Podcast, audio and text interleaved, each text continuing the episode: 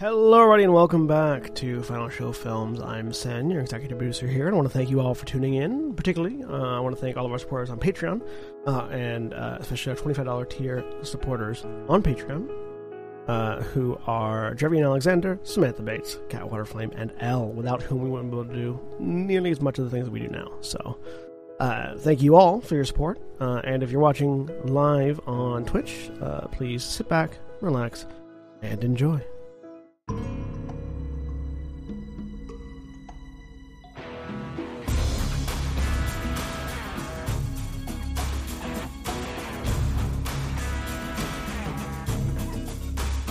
Hello, and welcome back to Call of Cthulhu, the Vanishing Country, or country, county, some word like that.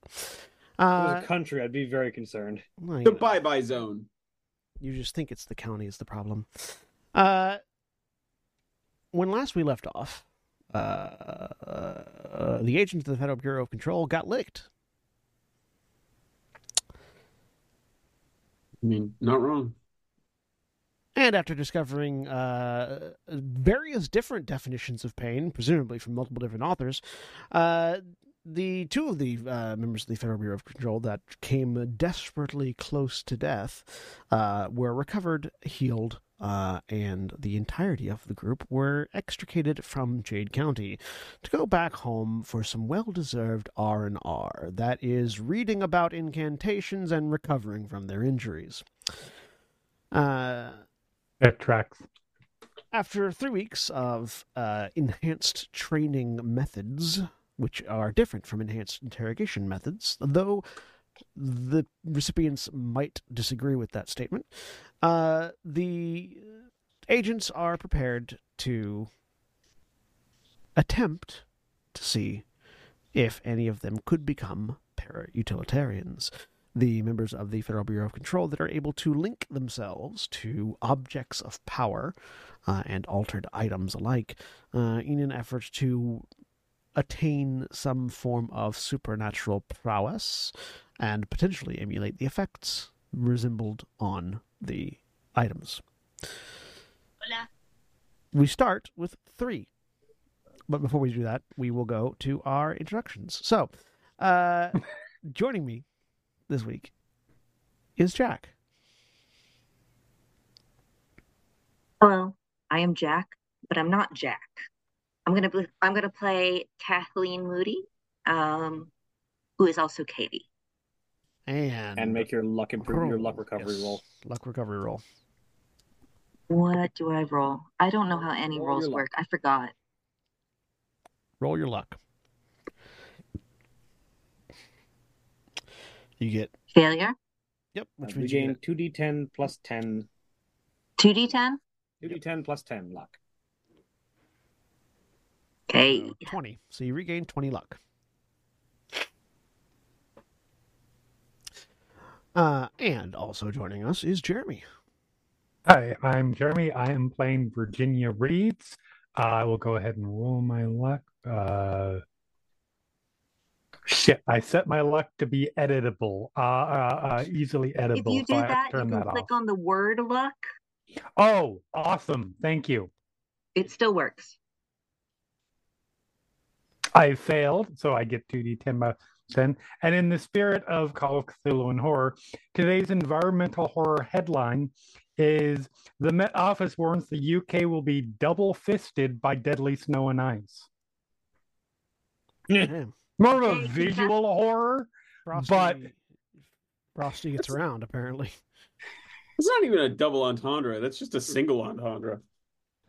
It's a it's a very lonely entendre. 2d uh 2d10 plus 10 19 i have an un- I, I have a level of luck that i am not comfortable with with 51 i need to spend that on superfluous rolls I like that you rolled a one and an eight, which in World of Darkness terms is a huh. Uh, uh, and Drevian. I'm Drevian. I'm playing Lillian Clara. And to call back to the intro, I've been a $25 tier supporter for 52 months now. Oh, nice Thank you for your support. Yeah. Yes. And make your luck roll. 2d10. Ah, there you go. This is how we repay. you. 27 luck back. I will give you my luck. And William. Hi, I'm William Orshani, and I am playing Victor, uh, who is to get some luck back. I was I would have been surprised if I had succeeded that. I would have laughed if you'd succeeded at that. I would have laughed really really, hard. I'll laugh even harder. Okay, fine. I was say, I'll laugh even harder if you roll double ones. I mean, the exact same roll you made, so. Yep. Just In well, reversed, I was gonna say. Inverted. And Craig? I, um, I am by some miraculous happenstance of the dice still playing Lewis Lampley, um, a uh, um, former HR representative who, in light of recent events, is now hard bitten. No, he's still Lewis. Um, and we'll try to roll some luck. Uh, yeah, I failed that one real good. That's a 100. So let me get that out of my system here. I'm sure you won't roll that number again today.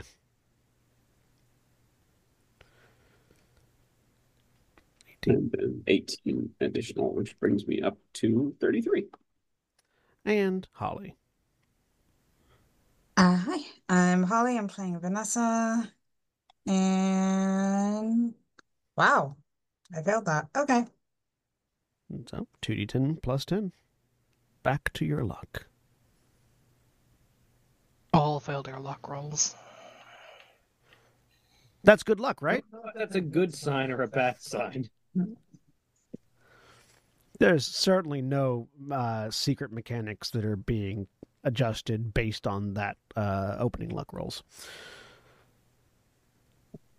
24. All right. So now that we've all been enluckened, uh, It's like playing Star Wars when we'd all roll light side points. And it was like, well, great. Now we're screwed because Yep. immediately.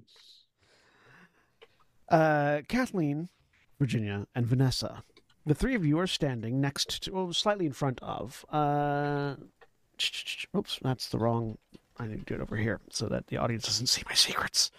Uh, slightly in front of um, archivist, the archivist Sally McPherson, who has a clipboard in hand uh, and is monitoring you. Uh, before you sta- is a large, out of place stone door uh, covered in a variety of carved glyphs. Uh, and as the three of you have been placed in front of it with no indication as to what to do, uh, Sally from behind you uh, simply just says, All right. Uh, if one of you, uh, we'll say uh, Vanessa, please approach the door and try to open it. Can I can I make some kind of a roll to um know something to to see if I know anything about this door? Has have it has it appeared in any kind of file or anything? You've seen the door before. It's a door that is uh, that your eyes are sort of preternaturally uh, precluded to not look at in the archive in the archives of the office.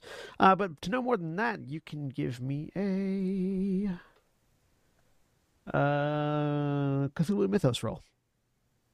Oh, That thing well, we have I'm gonna roll it.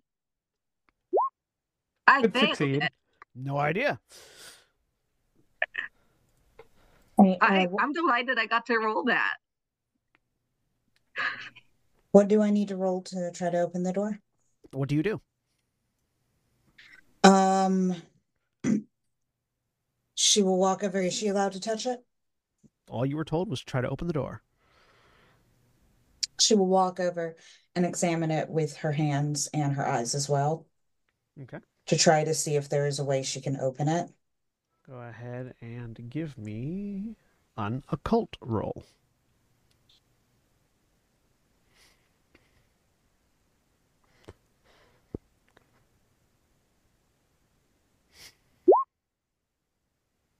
I would like, if possible, to spend uh, luck on that Sure. to make it a success. You absolutely can.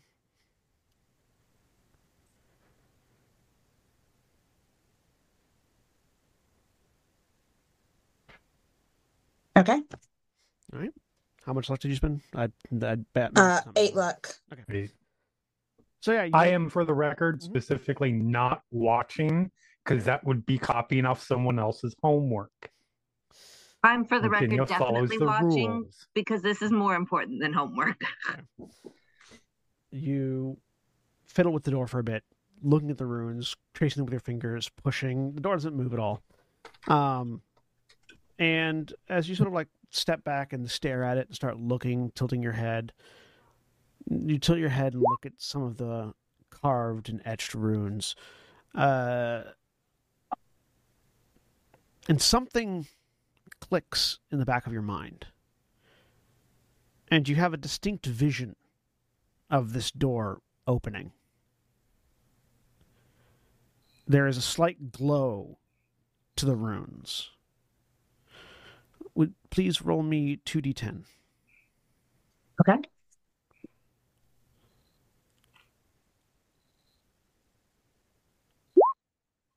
Hmm. Sixteen. Your maximum sanity is reduced by 16, and your Cthulhu Mythos skill is increased by 16 as you connect to the door. Your maximum normally being 99, so Yeah. you would go down to 84 max. Mm-hmm. I'll make You lose 80, active 83. sanity as well on that. If the if your Or maximum, just max? if your maximum sanity goes below your Only that, sanity, then okay. yes. It would be 83, Mm, correction, in- because in the- 99 precludes the 100. in the back of your in the back of your mind this door has opened and through it you get a sense of unease as if something has connected to you in a metaphysical fashion in a way that you didn't know you could be connected to it's almost like an invisible fish hook has been tossed into your spinal column and is tugging very slightly not enough to pull you but enough for you to feel it and be aware of it What am I adding that to? For me? Uh, you're adding it to your Cthulhu Mythos uh, skill. So that should go up from 0 to 16. Okay.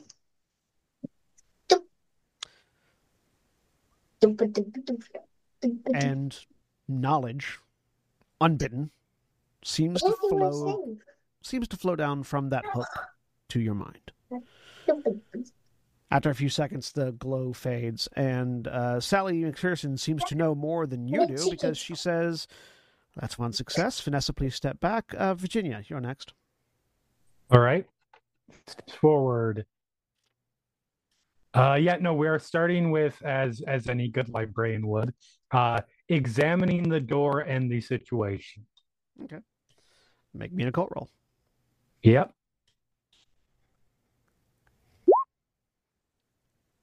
Anyone? Yeah, you- Wow, that was way closer than it had any fucking right to be. Um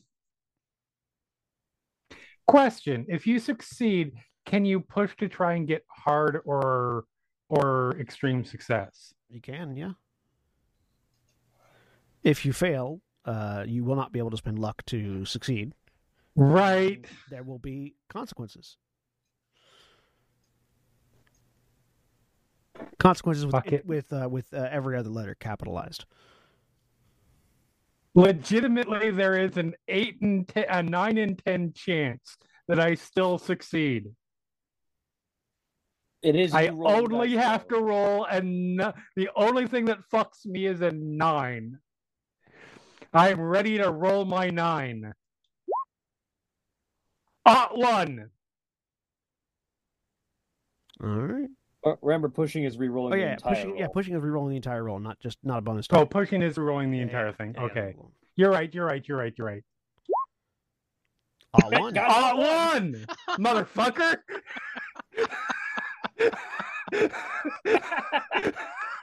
So you approach the door.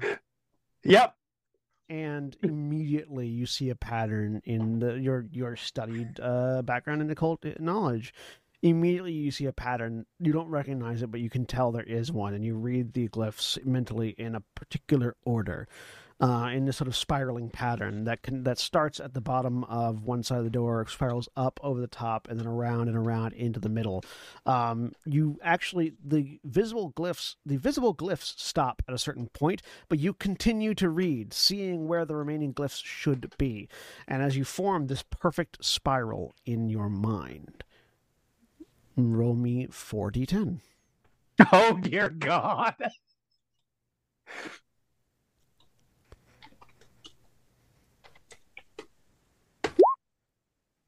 That's not so bad. Also 16. Your maximum sanity. Is I mean, I would it to be higher for the for the you know, but I know. Your maximum sanity. can I reduced- push that? No. No. Um, I know. Sanity is reduced by 16, and your Yep. Mythos skill is increased by 16 as a door opens firmly in your mind, and you feel this connection to uh, another plane of existence, and knowledge begin to pour forth. That's the most teacher's pet moment. Uh, uh, uh, Sally McPherson, you, uh, uh, Kath- Kathleen, still not knowing what's going on because watching this doesn't tell you anything. Because to you, nothing happens. Ginny and Vanessa We're both stood in front of the door basically in an episode of. Game Changer. Um, uh, they just approached the door and stared at it for a little while. Uh, but Sally McPherson raises her eyebrows in surprise, uh, and notes something on her ta- on her clipboard and says, "That's a second success." Uh, Kathleen, uh, please, your turn. Oh, so with this game changer theory, uh, uh, opening the door is a success. Looking at the door is a success.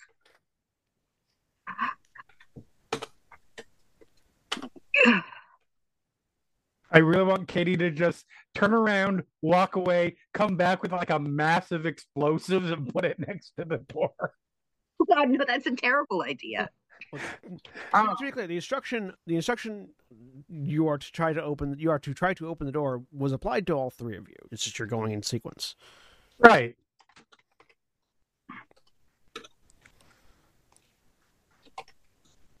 It Um, would open the door. Would it open the door or just get rid of the door? um, that seems like the sensible way to start is to approach and examine it, and um, maybe have a have a look at the symbols that are on it, and um, press against it before trying to actually open it. Oh, Give me an occult roll.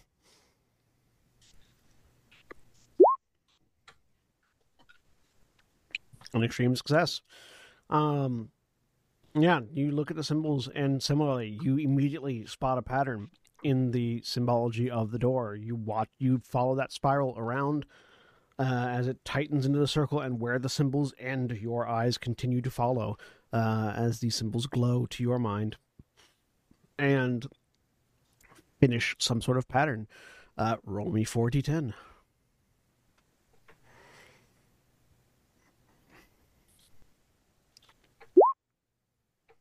Nice.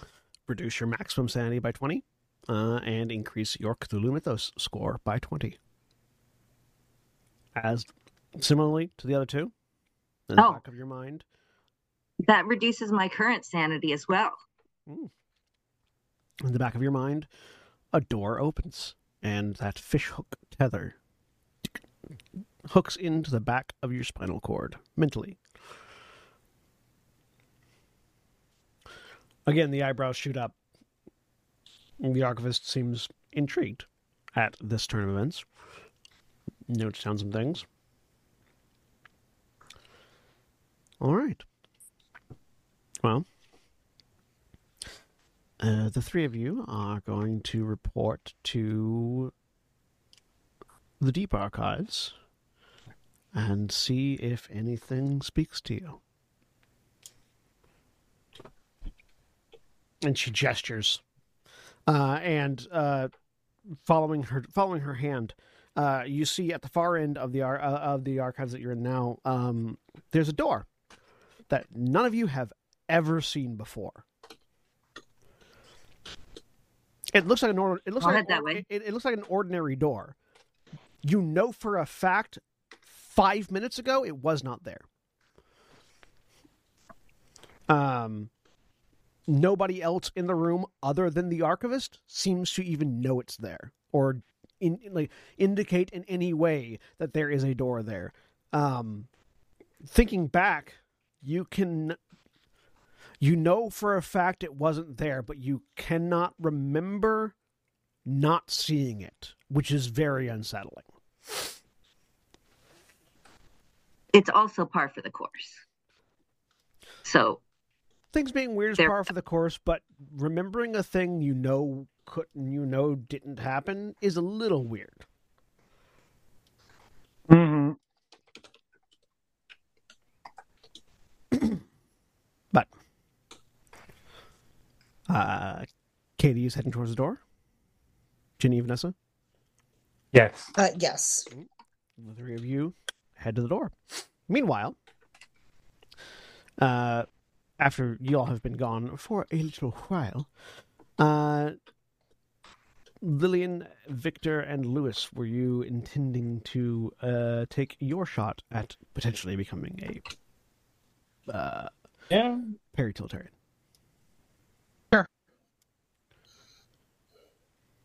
Are we being instructed to do so in any way, or is it purely optional?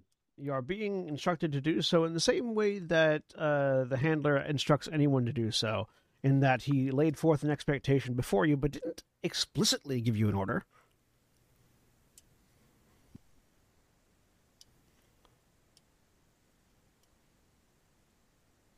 Is everyone else doing it? Yes. ah yes, the best reason to do something. Peer pressure. Team building uh, in HR building. with extreme reluctance, realizing he would otherwise be the only one not on the field team doing so, and thus concerned about creating division within the the group. Lewis will go as well. Oh God, what if Lewis gets the most Cthulhu mythos? I really want this to happen. On the way there, Lillian's gonna ask Lewis about FBC policy on hazing.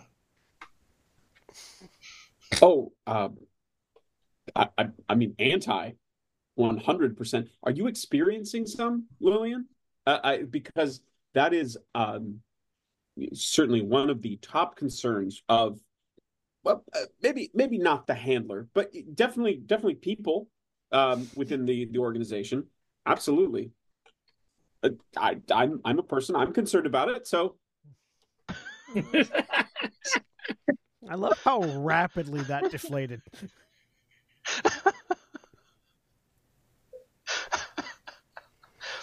I love No. Lewis so much. No, Lewis, I, I'm Oh, not yeah. experiencing hazing. uh, well, uh, if It's you just vague instructions remind me of remind me of some of the college kids. Sure, absolutely. And listen, um, Lillian, i- if if you have a friend who's experiencing hazing, Oh no! I would be more than happy to to hear what your friend is going through as well. Oh no!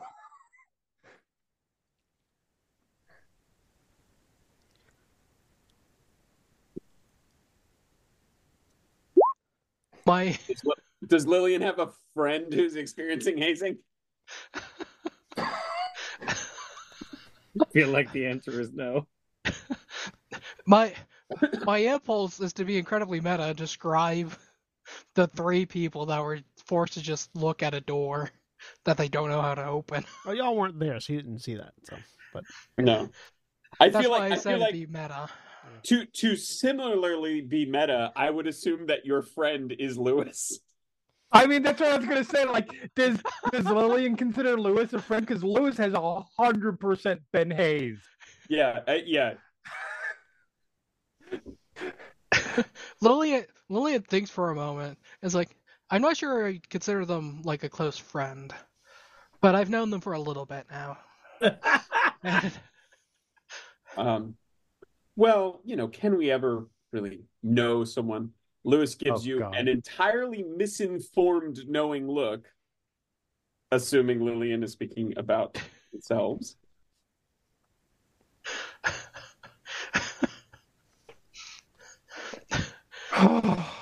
it completely glances by Lillian because Lillian's just equating the vague, like, the vague expectation with like actual college frats. Victor, like, trying to stare into the middle distance and not burst out laughing right now.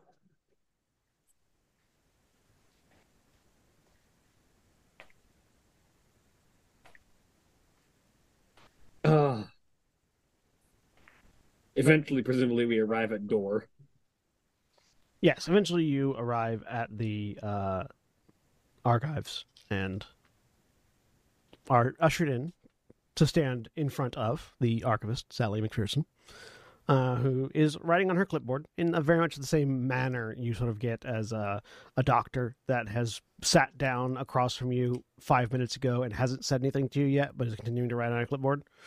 Um, Like a psychology appointment. Lewis will um, clear his throat after a moment. Is a scratch as the pen as the, the pencil stops writing. All right. The three of you are going to attempt to open this door. And you look and you see the, the door in question. Again, a door you've never seen before, but is there and doesn't look like it belongs. This large monolithic stone. Uh, and she writes something down. Lewis, you first. Oh, uh, kind of looks at the other two. Uh, ch- sure. Uh, Lewis will walk over and just try to push it open. Mm, Give me an occult roll. Okay. Oh God. Oh no. That's What's success. happening? Uh, Lewis I'm not even supposed to be here today. 11, 11 on a 16. Nice. Um, yeah, you gotta you gotta push it, and you you, you sort of interface with the door a little bit, uh, and it's got some weird writing on it. And as you interface with it, and like so, put your hand to it and like shove the right uh, shove the door a little bit more. Nothing happens. Give me a Uh, I guess. give me a oh, uh, go ahead. uh, there are other factors at play. Uh, give me a um, uh, strength check. Ah, L- Lillian suit. Lillian just kind of quietly Jesus. encourages encourages Lewis. It's like you can do this, Lewis, in a very flat tone. That is Okay. encouraging. With with with said encouragement, you put your shoulder to the door and shove. And after about a minute of shoving, you are pretty confident that there is no back to this door. It's just a wall. Um, There's Lewis. more. Oh, God. Uh, no, Oh, there's it more. was something that he's experiencing. Yeah. There's more scratching on the note on the the clipboard. Lewis turns around and says, "Oh, oh, it, it, it's it's it's a metaphor." No, Lewis, you're done. Thank you. Step away. Oh, okay. Lillian. Having watched Lewis, Lillian goes up and starts more closely examining the door. Give me an occult roll.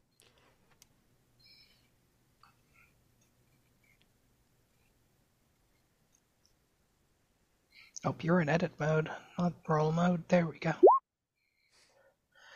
Um, and I can spend luck on this. If you want. Sure. You spend luck to succeed. You look at it, study it. You you you you pick up a little bit on the on the like there's some sort of pattern in the door, but you're not quite seeing it. Nothing seems to be happening.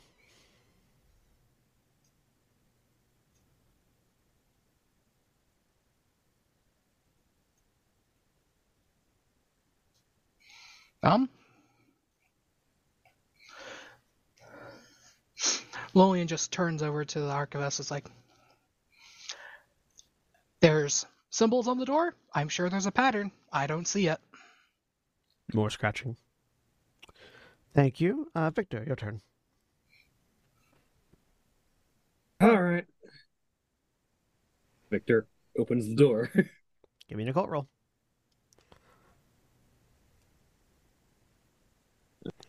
Da-da. Hard success. Uh, roll me 3d10.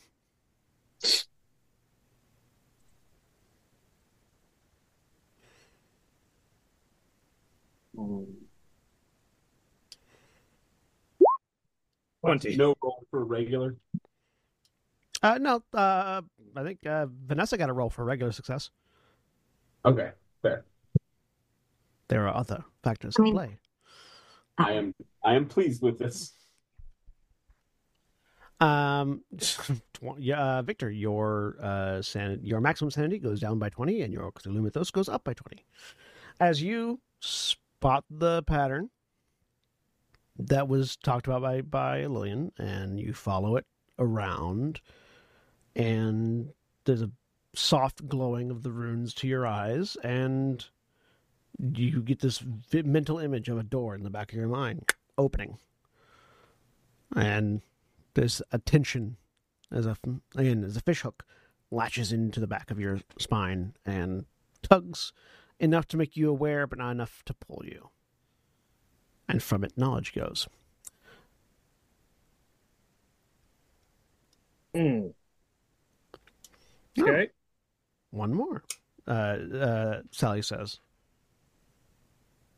all right uh, lewis and lynn you're dismissed uh, victor you need to go to the deep archives she says pointing and if all three of you follow uh, lillian and lewis she's pointing at a bookshelf uh, but victor you see a door that you didn't see before. I know see you said before the deep archives, but what came through your mic was the barchives. the bar archive, not the deep archives.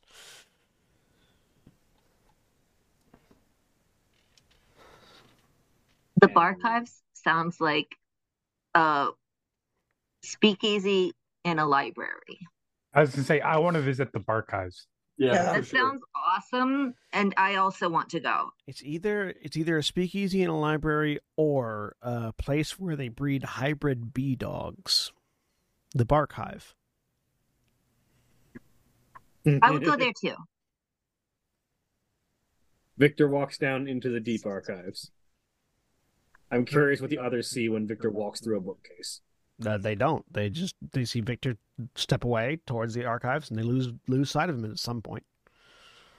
Lily doesn't even pay attention. I was like, okay, time to go. Uh, yeah, that. Um, well, uh, thank you. Uh, I assume she's just ignoring us at this point. Yeah. Uh, well, I, I think you did really well. I maybe I wasn't supposed to touch it.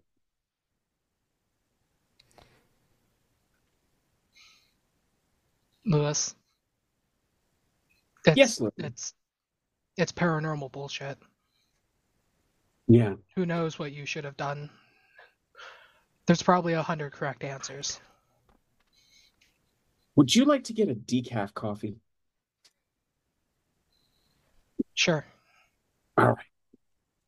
I was fully expecting, by the way, when I just said Victor opens the door to be asked the question how, to which my answer was going to be platonically. All right. Well, uh, four out of six ain't bad. Uh, granted, four out of six also were the only ones that met the criteria, but uh, so Curious what the criteria were. who knows? I do. The four of you, That's a hundred percent then. yeah. Uh, the four of you Which characters is he planning on killing in the next couple weeks? first three, then one. Uh, go through the door that you remember having been there, but don't remember ever having seen. Uh, and find yourselves in an elevator. Another one. Uh, this one doesn't have any buttons. It just goes as soon as you get in and the door closes behind you. So three of you step in, it goes. Later, one of you steps in, it goes. Um, oddly, it's kind of similar to the front elevator. You all four arrive at the same time, even though you definitely didn't get on the elevator anywhere near to one another. Um, but Kathleen, Virginia, Vanessa, and Victor all four step off of two different elevators as they step into the deep archives. You find yourselves standing uh, on a bridge leading into what can only be described as a panopticon. It is a large tower in the center of a large column. There are very what seem to be very obviously jail cells circling this column. Uh, but inside the jail cells are not people. Well, at least not people in the classic definition of people. Uh, the one immediately to your left uh, has what looks like a blow up doll in it, um, sitting on a platform with a sign that says, Do not make eye contact. Um, Bring that back for Lewis. I do not make eye contact, and in fact, stop looking at it. uh, I I, should- am I- I, I am very very intrigued on what uh, uh, version of the uh the the storehouse in the Conjuring franchise looks like. So here we go. I, I should note that it's quite clear that it can't only be described as a panopticon because you just described it. I mean, fair enough. Uh, Panopticon, though. uh, He just defined the term. Yes, uh, to the right you have uh, the uh, the sex toy that should not be looked at, uh, and uh, to the right you have uh, what appears to be a coffee table covered in bloodstains with no one nearby. Um, also in a jail cell. Uh, Curiously, Katie is more okay with that one than the doll. there are there are various redacted reports sort of attached to each cell with lots uh, if you there's no guards around so you're free to approach and look at things if you so desire.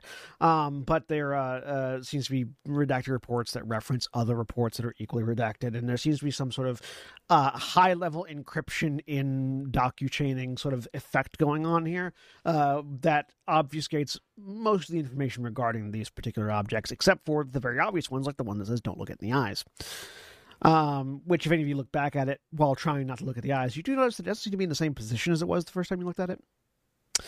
Um, but anyways, that aside, uh, continuing on, there is uh, another jail cell that ha- that, uh, another jail cell that is seems to also serve as an aquarium because there is a shark in it just swimming around. Um, oddly, based on the size of the other two rooms that you could see, there shouldn't be enough room in that aquar- in that cell for an aquarium with a shark that big. But again, you don't know. Continuing on, uh, the bridge opens up into a chasm as you look down, and you're not quite certain how far down the column goes, and you look up, and you're not quite certain how far up the column goes. Uh, but there is a tower ahead of you. Um, do you continue on to the tower, or just look around for a bit? I'm going to walk There'll around. be time to look around. Sorry, go Yeah, ahead. I'm going to walk around the circle away from the doll. Katie is going out of her way not to perceive the doll at all. Anything else? Yeah, the uh, the the the layer, the level that you are on does circle all the way around the central tower. Though there's only one bridge that goes out to it from this angle. Looks like there might be another bridge from the other side. Um, Right. But yeah, if you if you decide to sort of meander about without going directly towards the tower, you'll see a few more uh, jail cells. Some of them are completely shuttered, um, with various warnings on the outside: "Do not open," "Do not perceive," "Do not think about." Um, there are uh, uh, there is uh, one that is open inside of which there is a kitchen dinette set um, with happy birthday hats on it um, and uh, a sign that says please wish uh, wish a happy birthday to Martha as you pass I do. uh, when you how do you wish happy birthday to Martha Uh, happy birthday, Martha. Blood sacrifice. you hear the sound of like one of those um, ribbon blower things that people get the kind of thing. yeah Yeah. Mm, There doesn't seem to be one anywhere nearby, but you hear that when you say "Happy Birthday, Martha." Uh, Um, there is time to look at the. For me, there's time to look at the ta- the, the other stuff later. I am going straight to the tower. Yeah, But as- as- Handle other people. Uh, so Ginny's going straight to the tower. Kathleen is walking around the circle first. Victor, Victor's going straight to the tower. Vanessa. Uh, she's going to the tower, but she is taking her time. Okay. Uh, observing things as she goes. So Kathleen, you Right. eventually lose track. Oh, sorry. We want to uh, adjust what you were saying. Oh, I was just going to say that I'm also interested in um, perusing the um, paper, the papers of the. Sure. Um, yeah, you'll see. It, there seems to be a very specific cipher that you need in order to translate anything, and anything that wouldn't need that cipher has been redacted. Um, you imagine that whoever runs the D or the the whatever whichever employees run the deep archive have either a uh, tacit understanding of what these things are that they don't need the paperwork for, um, or some means of reading it without uh, being without needing to run back and forth between the tower because again there's no one here right now. Um you walk past a few more closed doors closed doors closed doors a couple of empty cells um, that just don't have anything in them at all whatsoever. Um, and then you get to the other side of the tower where there's another bridge that connects to the other side. Uh, here you have um, on one side there is a uh, uh, a mannequin um, wearing one of those mermaid performer outfits um, says and a big sign saying, uh, "Please uh, keep all liquids twenty feet away from the cell." Uh, or I don't have from any anyone. on other than me. Do you get within twenty feet of the cell? Um, no. Is there Uh, enough room that I can walk past it Oh without yeah, doing yeah. that? No, it's it's for it's it, it seems to be intentionally further away from the edge than uh, than the other cells, so that you can easily get around it without getting near. I start to walk past it, walk closer, and then realize that I am liquids. And do not. Um, and then uh, on the other side, placed some play. You know, if if the mermaid suit was the blow up doll on the other side, then uh, opposite where the uh, where the table would have been, uh, is uh, what seems to be a uh, a um a Ford Crown Victoria decorated like a New York cab. Which the sign outside just says exact cab fare only. Plastic. It is also in a jail cell, so you're not certain why you would need exact cab fare only. But uh, and yeah, there's you can loop, you can continue to loop all the way back around to the first bridge, or you can take the bridge to the tower. Big, No, I'm going to keep looking. Keep looking. big I- from a Buick 8 vibes, which I love. What was that, Craig? I just said big from a Buick 8 vibes, which I love. yeah.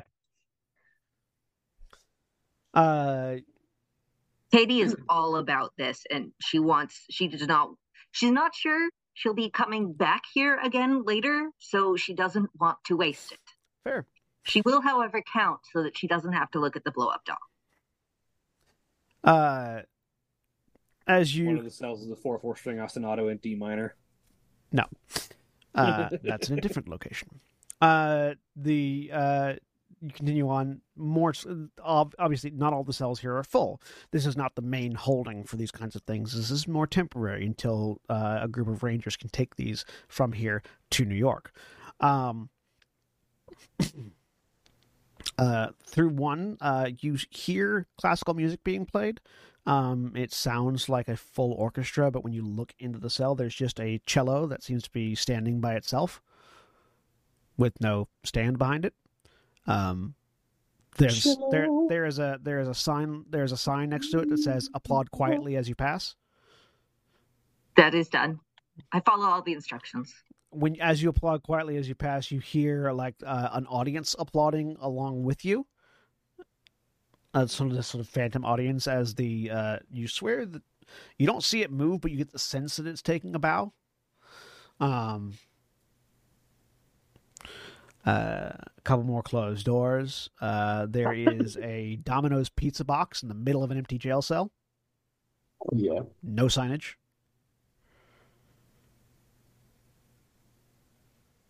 That one kind of puts you off a little bit. You don't know why. Um, It might be a minute or two before I order Domino's next. uh, Definitely explains that, how they And then the next, changed so much in a short time. Uh, and then two cells down, it is full of creepy baby dolls, all of which are staring at you. I don't like it. Like, What makes them creepy?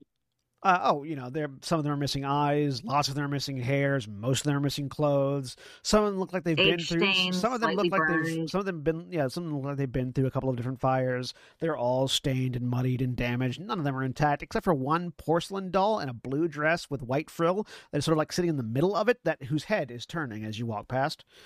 Um, Ooh, ooh. I might speed up a little bit. uh, there is a sign there saying "Do not play patty cake." Hands go in pockets. The porcelain doll reminds me of a teddy bear that a buddy found in a abandoned abandoned building that had occult stuff all over.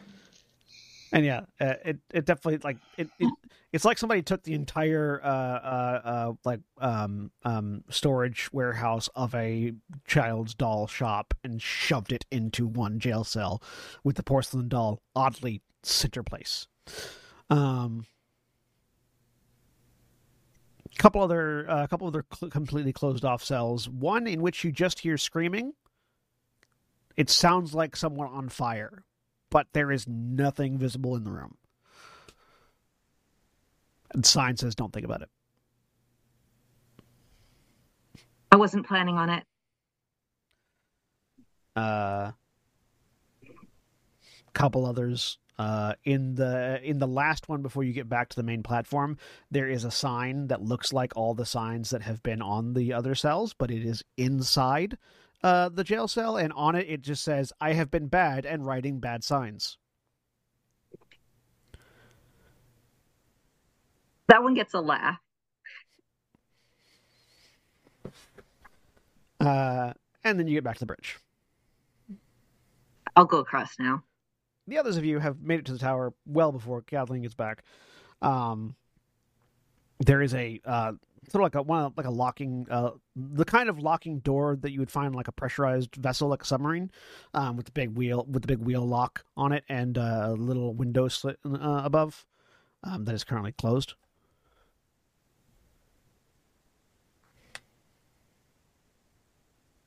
Sorry, what's on it? Uh, it is a like a um a a, a pressure sealed door with a wheel lock Uh-huh. uh, and a little view window that is currently closed.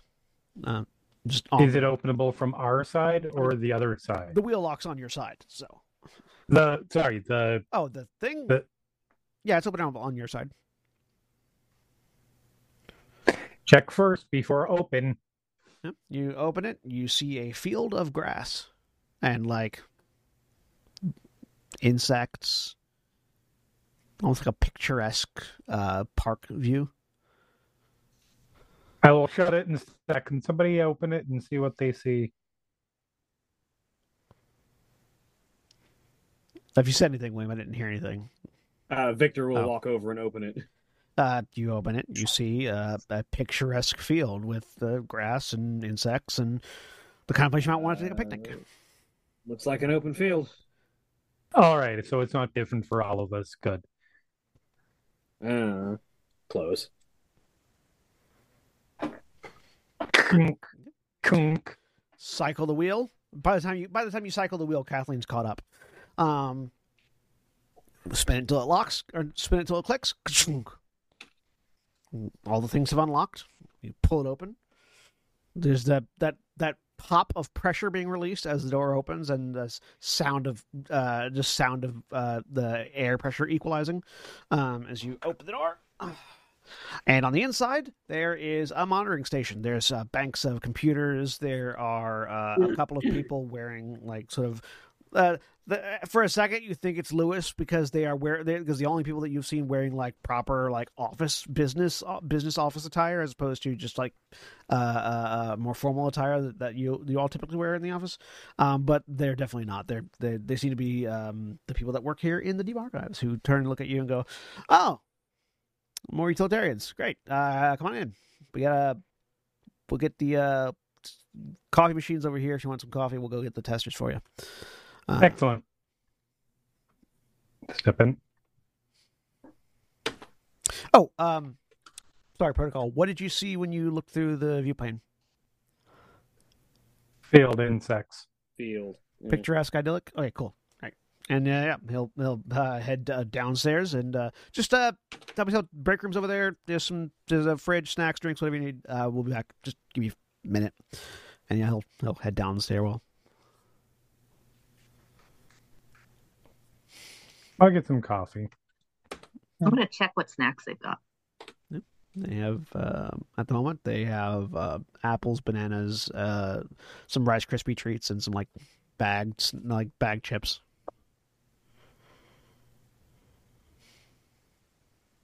I was hoping for chocolate. Uh, no, there doesn't seem to be any chocolate of any kind. Oh no, that's what Katie says. Oh, okay. Sorry. You say that out loud? Yeah. One of the observers uh, uh, at the at the desk turns and looks at you. Uh, yeah, no, we can't have that on account of inmate one one three.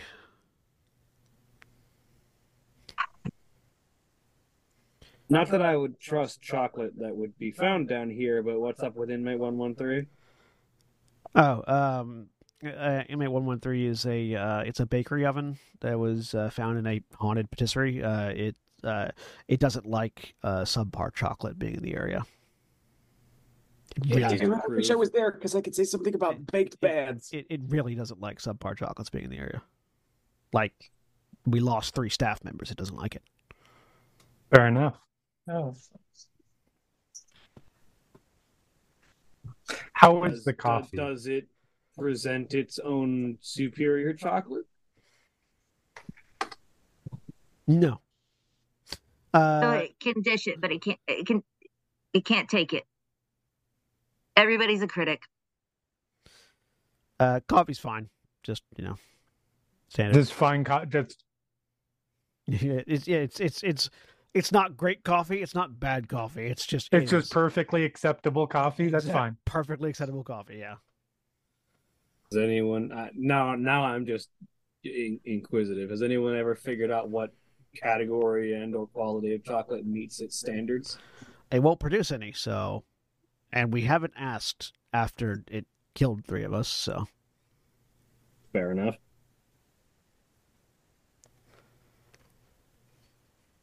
he gets a he has like a look at it. He has like that sort of thousand yard stare that tells you he's reliving a moment some at at some point in his past li- in the past however many years he's been here. Uh, and then yeah, he just turns back. We've counter. all been there. You haven't been anywhere near one one three. No, I I'm think she talking meant about just metaphorically. metaphorically. We've all been metaphorically been near a, a, a sentient oven that has eaten three people. What's the metaphor in that case? I no, it didn't. death? It didn't Yeah. eat. It didn't eat. It didn't eat anybody. Oh, then most of us have been there. Not all of us. No, um, telekinetic meat grinder.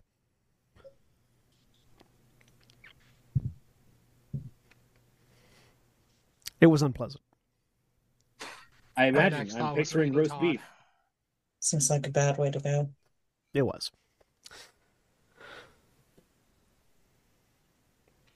All I can imagine is now the oven bakes meat pies from Sweeney Todd. Meanwhile, uh, Lillian and Lewis, what are y'all doing? Apparently getting coffee. yeah, yeah.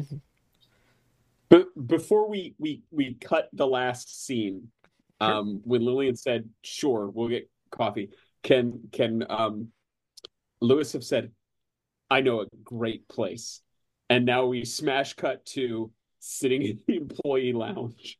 absolutely.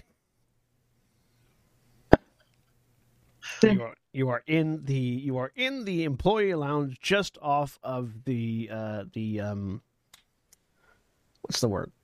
I feel like cafeteria is not the word that I'm thinking of, but it is similar to the word that I'm thinking of. Um, mess hall. No. Commissary? Yes. Uh, uh next to the the the the the, the office commissary. um, where there is a coffee machine. I was I was going to say that for dramatic irony purposes, it was coffee and cheap chocolate. I mean, yeah, there are there are chocolates around. Like this, you know, there's mm, all manner of. This is a well stocked. This is a well stocked like snack area. So, how are you doing after that whole door thing?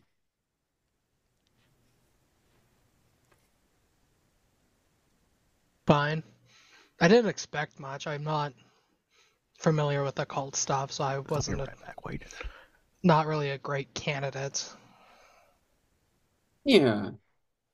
I mean, I'm I'm very happy for our colleagues, but I think yeah, I think it's better that we sort of diversify as a group, right? All of us focus on slightly different things. And As and long- go ahead. I was gonna say, as long as like we have all of our bases covered, then sure. But if yeah. we diversify too far and we end up with gaps, that can be detrimental too. Right. Absolutely. And and how are you doing with the whole vanishing county situation? We've been back for a few weeks now.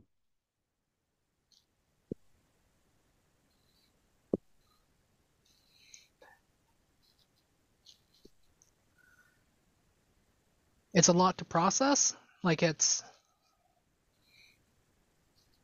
like they say it's a vanishing county, but I'm also not from the area to know much about the area, eh, like the state, anyways. So to me, it's just another odd part of the Midwest. That's that certainly seems like there are quite a few of them. How how long? I'm pretty sure, uh, uh, unless it would be secret information, I'm pretty sure that Lewis would know. How long has Lillian been here? It's been about two years, is that right? Yeah, somewhere around there. Okay. Um, uh, so do you get back home much at all? Any interest? I try to get back every once in a while. I wasn't not particularly close to my family, so there's not a whole lot to go back to. Um, both of you make a perception check for me while you're having this conversation. Spot hidden? Uh, yeah, spot hidden. Actually, no. Uh, listen, listen. Okay. Mm, Nope. Barely. Uh, fortunately, this was a this was a tuning out uh, roll. Lillian, you uh, managed to. The, the the commissary is active. There are people here. They're having food. They're they're they're getting snacks. They're getting drinks. Whatever. You're able to pretty well tune it all out and focus on what you're doing. Uh, Lewis, while Lillian is talking, you suddenly hear a familiar sound as that fucker Ian from accounting is sipping his tea so loudly that it should be against regulations, but it isn't yet. He is just across the room, and you can hear him. There's like 15 people in the immediate area, but somehow he sips loud enough for it to go right into your ear. Turns out Blood sacrifice is the only answer. Huh. Yeah. Um. Blood sacrifice is always the answer. Yep. You just pull out the Sphinx and start unloading. Lillian, that that is a, just an, an excellent point. Um, will you excuse me just just one second? Hey, Ian, and he just sort of leans back. Ian, hey pal, how's it going? Eh, Everything good? eh, Yeah, you re- hey, you remember how we talked about it before? Remember misophonia, not just a fun word, but an actual practicable uh, issue that a lot of people here in the office experience. So um, let's all uh, let let let's all create a, uh, a just a welcoming environment for everybody. Okay, what do you say, buddy? Make either a charm or an intimidation roll. Your pick. Okay.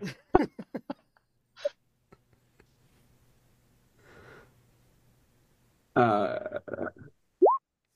okay. I love that you got a 60 on your 70. Oh, remember to mark your things successful, by the way, including the um, uh, Lily, including The the, initial occult roll. the initial occult roll. Yeah, I did. I, I have occult and psychology Yep. bookmarked. including in, including if you use luck to succeed them. Uh, yeah. So yeah, uh, with that, with that, he um, you think you might have gotten through to him, or he was just finishing his drink anyways, uh, because he does pick his stuff up and leave. Hey, all right, pal. Uh, you know, I'll see you. I'll see you. I hope never. Hazy turns back to Lillian. I, I apologize, Lillian. We were talking about you. It might be more important to make sure that you're all right. Oh, you know, um, I- you know, I think, I think, I think I'm, I think I'm going to be all right. You know, I think, I think I'm going to be. Um, I uh, seems like, seems like feeling has come back in all the extremities. Um, so that's good. Um, you know what? Your teeth We, do still um, feel sharp, though. Um, okay, and so there's there's a there's a sort of everything's come back in the extremities, and there's just sort of a momentary issue where it's like clear his tongue is sort of probing the exterior the exterior of the teeth inside the mouth. Yeah, and, and just you know, like like with with any sort of of recovery and healing, you just you have to give it time, right? Right? Um, hmm and um, that was yeah you know field work it, it has its share of challenges um, i was not expecting to be so many of them to be tongue based but um, um Lillian, Lillian can give me a spot hidden roll.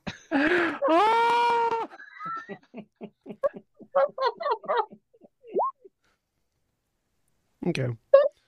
You're not I sure. enough luck for that. I can I push this? Yeah, if you want. There's there's no consequences for failure on this one. Oh, okay. oh, that was a little better. Oh well. You you- you do you do notice that for some reason, as Lewis starts to talk about tongue based challenges, uh, the room the room got emptier. Anyways, continue.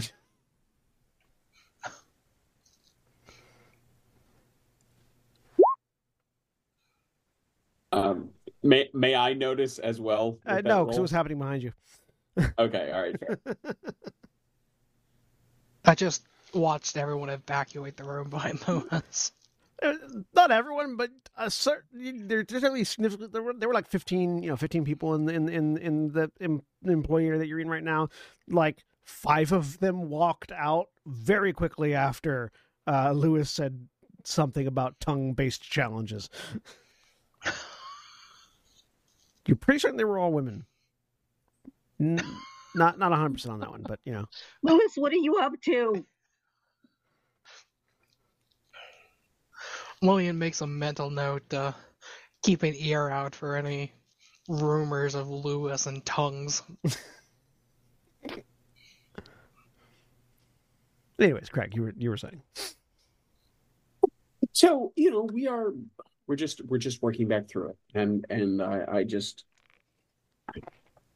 i guess i wanted to make sure as a as a fellow first timer out in the field uh that that um you were still planning on heading back out there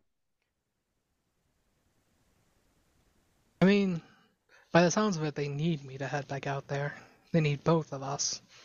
And our comrades that are in this deep archive. The Barchive.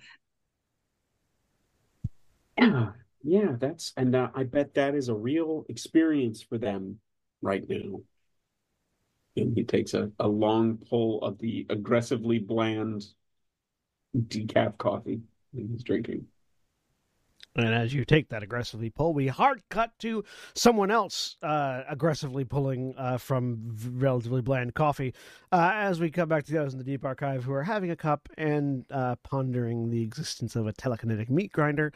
Uh, as uh, the tech that had gone downstairs first comes back up, wiping grease off of his hands. All right, the four um, four of you, field agents, follow me. And he All right. tosses the uh, tosses the rag into a basket that has a sign on it that says contamination, um, and then uh, leads down the step, leads down the stairs. On we go. Uh, it's a spiral staircase uh, that just goes down from the uh, observation post. Um, uh, a few ways as you go down, you pass a few more what seem to be interior cells for smaller objects. There's no signs or anything on them, but there are like there's like bulletproof glass and bars on every single one of them, and you see you know a um, a, get well soon card, uh, a, a deck of playing cards, uh, a few other like just odd various knickknacks that don't seem to be particularly dangerous, obviously, but someone you know at some point they probably were. Um, until you get down to a uh, a bit of an o- more open room, and you're not certain how many floors you've gone down. Um, but you end up in a, a slightly more open space with uh, four um, car uh, uh, cargo containers. You know the the, the big steel box, big steel uh, uh, uh, like ship crates, uh, ship Yeah, yeah containers. Um. Mhm. Uh, each one a different color, uh, and uh, each one uh, one of them has like a big uh, like knife marked in chalk on it. Um, uh, another one has uh, an anchor marked in chalk on it. Um, let me see. You got that one. That one. Uh, we've got one that has a face, like the outline of a face on it. Um,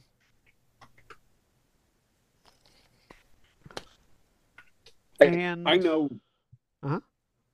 I know I'm not there. I just, for clarity's sake, for visualization, it's a just an image is marked in chalk, or it's like a chalk marking as if uh, a knife died and the police marked out where it was, so an outline. an image in chalk, Okay, all right.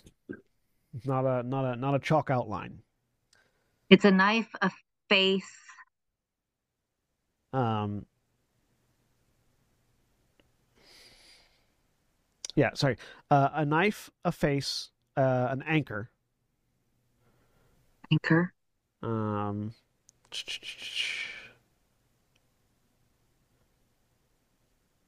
sorry, I'm having to scroll through things because this is not a well laid out book. uh, yeah. Um, uh, a knife, an anchor, uh, a face, and what looks like a light, like it's like multiple lightning bolts. Um, I was like, all right. Uh, so inside each of those containers is an uh, an uh, an altered item. I we're still in the classification process, so whether or not it's going to be an OP or an AP or, or, or an AI is up for debate, and honestly, largely uh, not important to you. Um, one at a time. Go in, see if it resonates with you. If it, you'll know what it means, you'll know what that means. Uh, if it does, um, if it doesn't, leave calmly, quietly. Um, don't try to anger it. Uh, don't say anything mean. We don't know the particulars of these items just yet, um, but they're the only ones we have available for testing for uh, uh, para uh, utilitarians at the moment. So, um, as we get more, we'll call you back down, have you test, do whatever. But uh, these are the these are the four right now we've got access to. Uh, so one at a time, and uh, if you uh, if you bind to it, that's it. You're not you can't do another one, and no one else can do that one. They they they we until we know more, we don't want to risk multi binding right now. Uh, so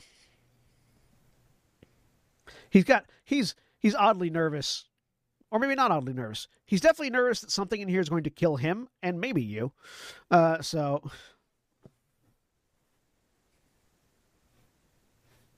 who wants to go first? Okay. I'll go Sure. first. Go ahead. Kathleen. So you have four containers in front of you: knife, anchor, face, and lightning bolt. Um, what which one do you want to try?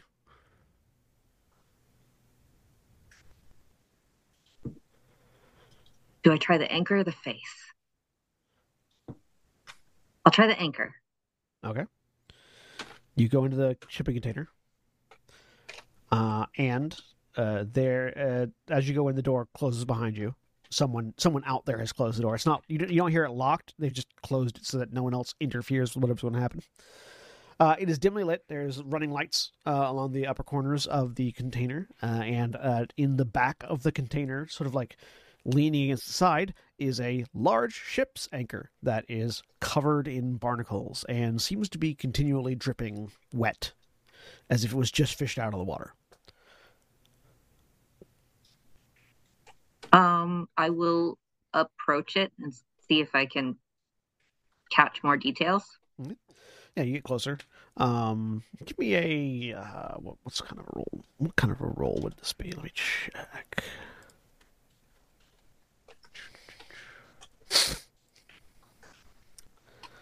Uh, you can give me a, either a you can give me either a mm, appraise or natural world roll. Yep, this is not the one I'm keeping. 45 that anchor um you're not you're not gle- this, this is just for gleaning more details by looking at it um you're not familiar with you know it, it it looks old given that it's covered in barnacles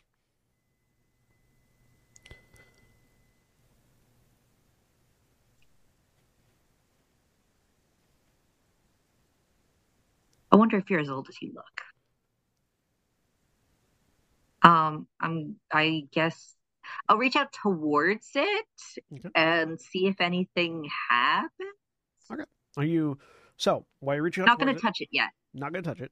Are is there any intentionality or anything you're trying to envision? Uh, give me a just really quickly. Give me a uh, education roll for you.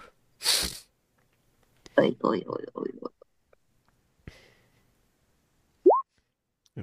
Hard success.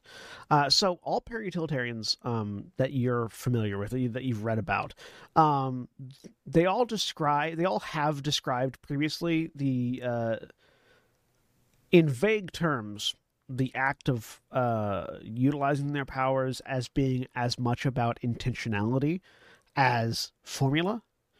Um, and that just sort of pops into your brain as you're as you're holding a hand out towards it.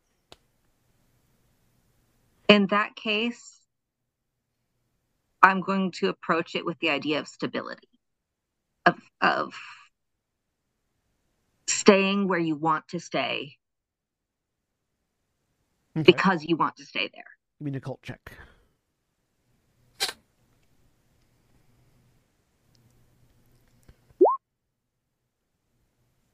And she says, so yeah, you, you, you, you're holding this firm image of, of stasis in mind.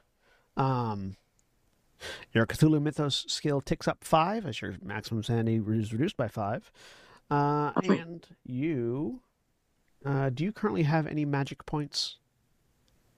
Uh, no. It looks like I have a maximum of 16? All right. Question mark? Yes, uh, your max, your you gain sixteen magic points. Um, as knowledge of warding comes into your mind, uh, and I am going to, and you feel this connection latch. That uh, that open door in the back of your mind suddenly uh, uh, slams shut, pulling that pulling that uh, that uh, fish hook taut. Um, there is a firm connection now in your brain to this thing, whatever it is that, that's reaching out to you through the anchor. Um, you now have the spell warding. Uh, so warding uh, cost is one magic point per stone. Casting time is five rounds. A number of ordinary white stones are placed on the ground as the caster pleases, except that each must be within a yard of each other uh, of each of the others. When cast, a shimmering heat haze can be seen over the stones. Thereafter, if any stone is moved, the caster will be aware of the fact, even if asleep until then. Once this has occurred, the spell is broken.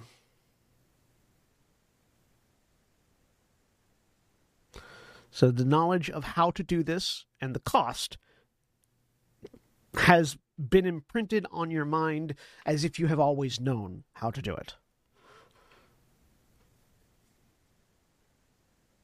And the anchor stops dripping. It looks like it's completely dry now. It still looks ancient and covered in particles, but there's been a physical reaction to its connection to you. Still gonna reach out and touch it just to because Yeah, you touch it, there's this you don't there's no physical reaction, but spiritually there's this thrum of connection and power.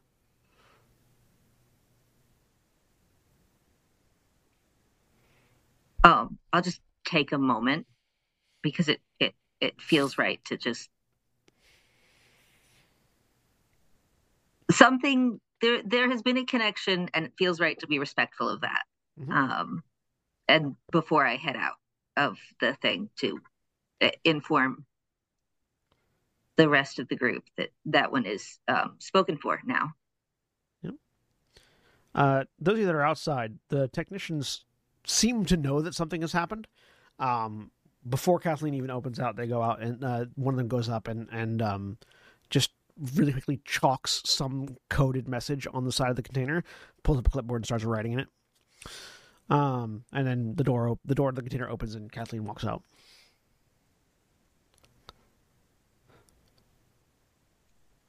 Uh, Uh, i i guess y'all have to choose a different one now Cool. Well, now I'm curious. i suspect it's going to be different for everyone so um yeah. maybe we should talk about it later Well, I guess I'll go then. Which of the remaining three would you like to walk into? Victor will walk into the face box. All right. You walk into the face box. Door closed behind you. Um, in the face box, there is a mirror, a standing mirror, sort of an old Victorian style standing mirror at the far end. Um, light seems to warp oddly in it, and as you sort of, as you as you begin an approach, um, you can see that it it is reflecting, but it's not reflecting you. It's reflecting somebody else that is mirroring your movements or reflecting potentially another iteration of you or another iteration of someone else in this box at a different time. Aren't you interesting? Victor says as he sort of like just walks up to a few feet away from it, just to where like full body takes up full mirror. Yeah, it's a completely different person that you're seeing there. Uh, no, no identification of who it is. Uh, doesn't even like. See, you're not able to make out any like uh, physiological signs of uh, sex, gender, any indication of any of that. It's it's very vague. It's almost like you're looking at a um, you're looking at somebody in character, like somebody that in, in a character creator that has been shift. That's like sort of constantly shifting through uh, bits and pieces of themselves. Yeah. I think I can sort of see what you might be good at. As he sort of starts to like adjust the way he's standing, pose, like sort of like adjust his own stance with the intentionality of sort of like envisioning this as change, adaptation, the, the, the kind of thing that allows one to shift and adjust. Going to give me a power roll.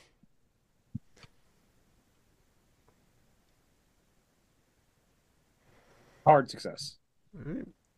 You you adjust your you sort of adjust your stance and uh mimic almost kind of like try try to mentally mimic what you're seeing in the mirror and as you do you see the the figure in the mirror begins to solidify um and begins to solidify into yours and then as you think about it you watch your reflection shift. And now you look kind of like Lewis. And you look down, and you're wearing Lewis's outfit. Hell yeah. And you like you blink out of it for a second, and you're back to yourself, and the mirror is back to yourself, and you feel that door in the back of your mind slam shut, and that fishhook go taut. As you- Also, where Lewis looks down, and it's like, "Where's my clothes?" uh, There goes the other half the people in the you- commissary. you have learned the Velusian mantle. Or maybe twice as many people come in. You don't know. Twice as many people come in. Uh, They're all also, HR to have a very serious conversation. Magic points ref- uh, refill to full, or go to full for the first time, uh, and roll me a d10. Ethan.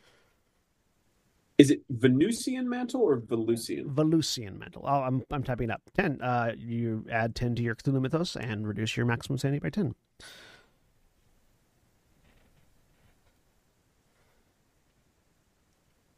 Oh, what is your maximum mana points right now?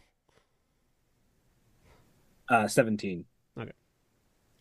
It would be amazing if it was just the Lewisian mantle and all it did was let you turn into Lewis.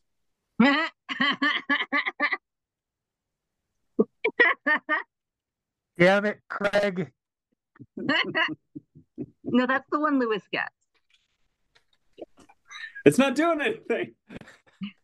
oh, why? Oh man, why do I have a headache though? It's like feedback.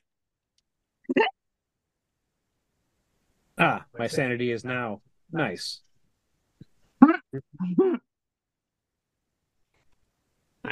Uh, the Velusian mantle cost 10 magic points for every 6 hours of operation and 1 sanity. Uh, the casting time is 1 minute. The caster can assume the living likeness of a person that they have seen, dead or alive, as seen by eye, video camera, x ray, etc. The target may, may, may be no more than 15 size points different from the caster. The illusion lasts for as long as the user can maintain the spell, though upon losing one or more hit points, the caster's original form is resumed. The transfer back takes 20 seconds. So it costs 10 mana, 10 mana points for 6 hours of operation and 1 sanity every time you do it. Uh, the container with the face, again, the the people that work here seem to know a little bit more about what's going on than, than the two of you do, at least, because they know that Victor has made a choice, apparently, uh, and mark the container, which leaves just the knife and the lightning bolts as uh, Victor eventually comes back out of the container. Who would like to go next? Uh, Vanessa. That was fun. Yeah. would like. Uh, where are you going, Vanessa? Knife. All right. You go into the container with the knife marked on the side of it. The door closes behind you. Inside, uh, you find um, a butcher's knife jammed into a butcher's block, covered in blood, with a sign that says "Do not touch."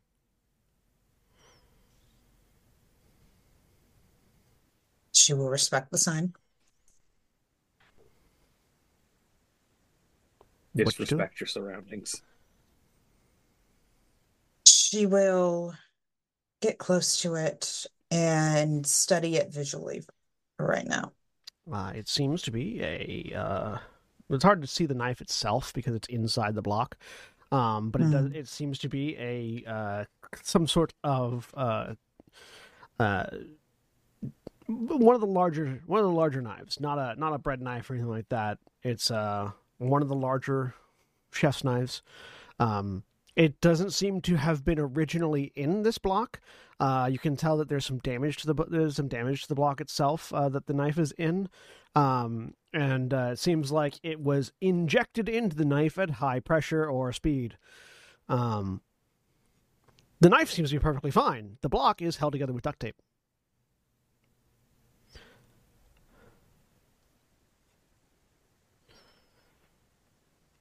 When the sign says do not touch, does it mean the knife or the block? Or just the whole thing? Make a uh, make a psychology roll with a with a with a with a with a penalty die. I, I don't even need a penalty die, but okay. Um, Unless you try to analyze the I can make intentionality this, of yeah, the that was actually fairly close. Do you want to spend 12 luck points? Oh, well, do you want to spend 22 luck points? Um, it'd be 22 luck points. Yep. You don't have to. Yeah. Uh, I mean, if you no. do, you get a chance to improve your psychology. Well, mm, yes, no, yes. Okay, yeah, so you succeed. Um, Yeah, no, yeah, no, yeah. both. Maybe also don't um, touch the sign. Yeah.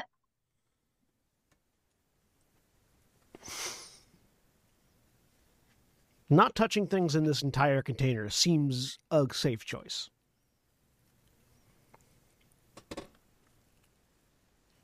But did you hmm. really come in for the knife for the safe choice? I mean, that's a fair point. She will continue to slowly circle around it while trying to mentally form some bond with this. What are you thinking of? The Big knife's last, stabby thoughts. the knife's last kill. Okay.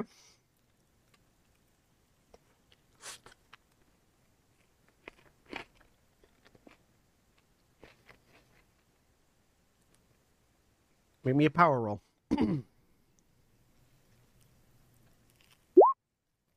Oh, jeez.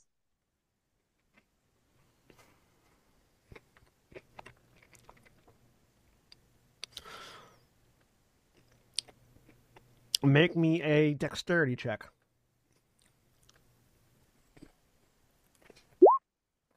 Are you freak? Someone's getting stabbed. Mm-hmm. Much luck you got. Are you feeling Six, lucky? I got 61 right now. Well, it's only 34 to make that dex check. Mm. Or you can save it for something else. Yeah, I'm trying to save it right now. Or you could push it. You could push it. I'm not pushing this. Mm. How do I put what what do I roll to push? Uh, you roll it again, but if you fail, you will suffer a grievous injury. You know, I'm not gonna push. I don't I don't want to push. I don't feel lucky. Probably wise. Um, what is? Yeah, let me look at your character sheet real real quick. Let me look at your character sheet real quick. Do, do, do, do, do. Where's a match when I need one? Um,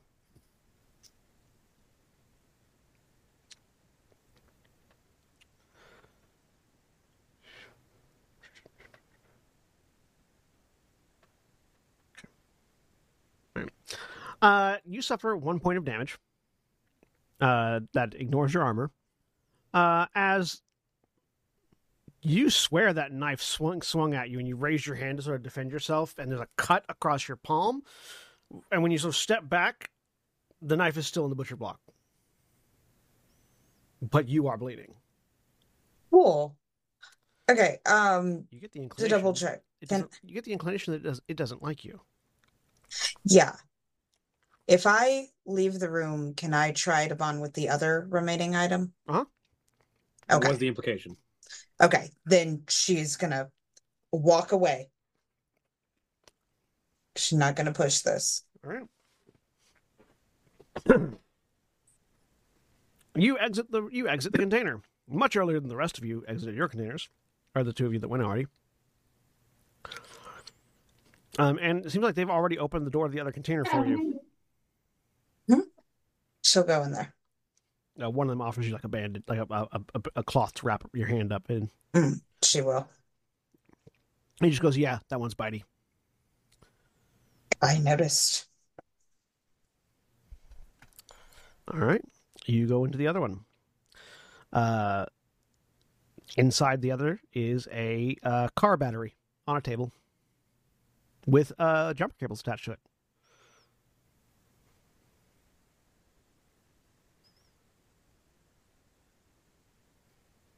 Okay. She will do the same thing she was doing before. She'll get close. She won't touch. She will walk around it, observing it. What are you thinking about while you're observing it?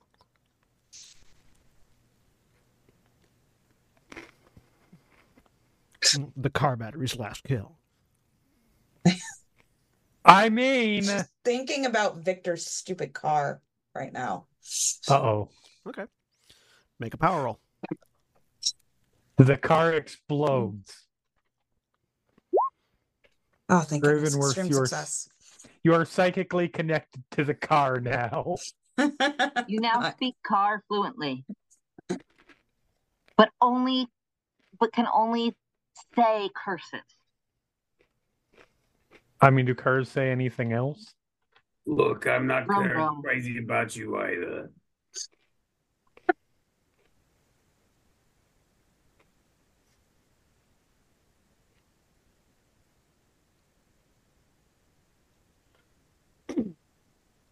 Okay.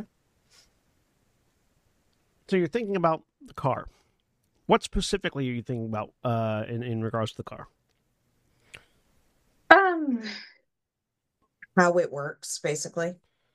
Look, I was thinking about the, the mechanical engineering of the car, how it. how- Yes. okay. okay. Mm, Yes, yeah, how the engine runs, how the yeah, how the whole. All right.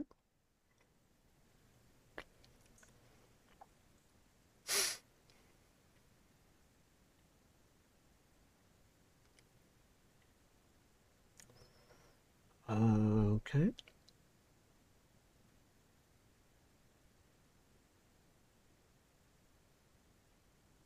Sorry, just a each I uh, small peek behind the scenes. Each item has a list of things that it could potentially give you, uh, based on your interactions with it. I'm trying to translate that thought into a, an item, a spell.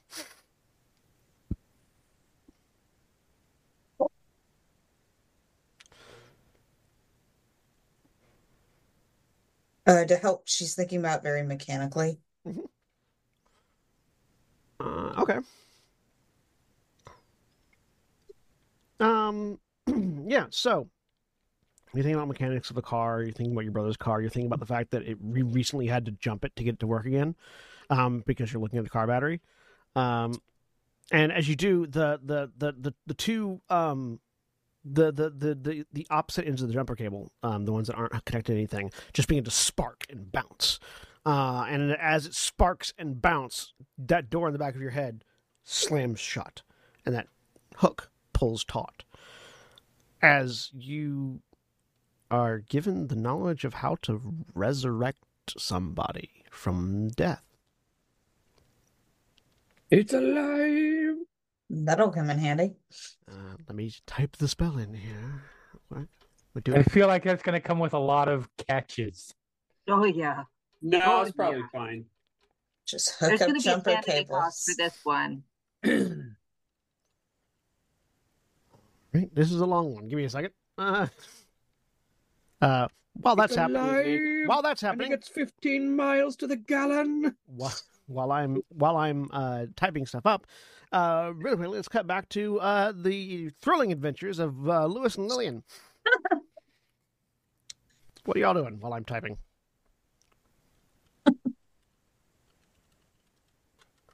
So you know, I, I think I think so often the the maker's mark, people talk about it and they don't like it as much. But I feel like generally it's going to be just as fine as the as the you know name brands and so on. Still talking about the decaf coffee, Talking about what? the decaf coffee. Oh. You said Maker's Mark, and my thought went to the whiskey. No, I'm talking about the uh the um The uh, less interesting version.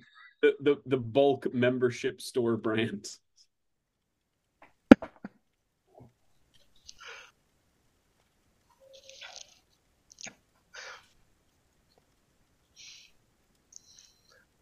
Lillian will comment that like Chicago definitely has better places for coffee.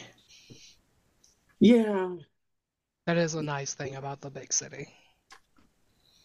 That's true. I just seems like everybody else is is well, I just thought maybe we we might want to stay nearby just in case. Oh, probably. We don't know when they'll get done, and when they get done, we'll prob I imagine we'll get called to Klaus Klaus's office before long too. Probably. Are you are you ready to head back out if they're sending us back out? Are you ready to head back out after what happened? I think so. I think so. I've I've gotten some some pretty good rest. Um, had time to work on, uh, you know, brush up on some manuals, try to make sure that uh, maybe a little bit, a little bit better prepared for uh, for next time. So, um, I uh, renewed my first aid certification. Um, took some CPR classes.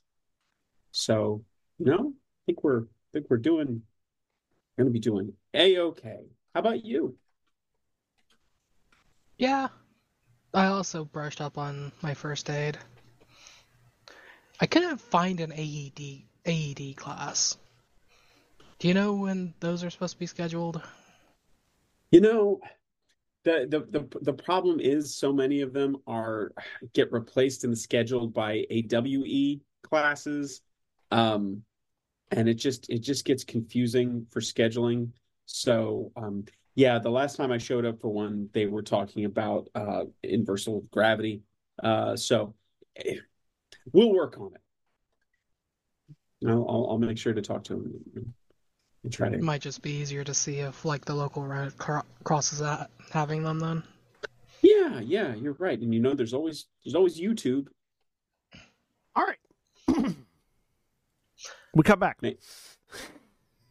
Unless you wanted to finish that. But no, you don't. You don't want to keep going on that for the next half hour. no, I don't. Um, Uh, can can I make a psychoanalysis? I do. see if I'm helping. sure. I absolutely want to stick on that for. I just want to listen to that for fucking ever.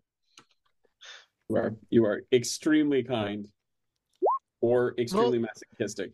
I love the idea of doing, um, of learning how to do life saving, uh, use life saving technology with YouTube. Yes, especially a life-saving technology that is equally capable of killing somebody. Yeah, that's just such a good plan.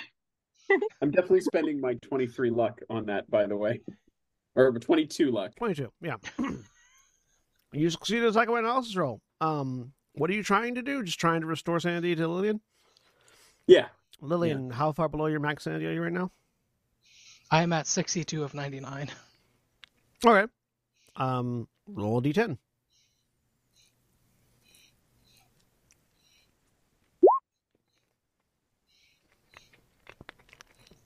You're now at 66.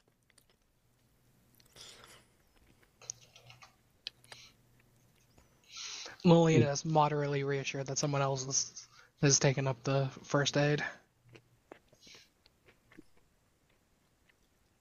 But yeah. Other than that, that's the main thing I wanted We to, come back. to try to do. So, Vanessa. the um as the as these crackling jumper cables bounce around for a few seconds and then stop, knowledge of the spell enters your mind. Go ahead and roll uh go ahead and roll a d10.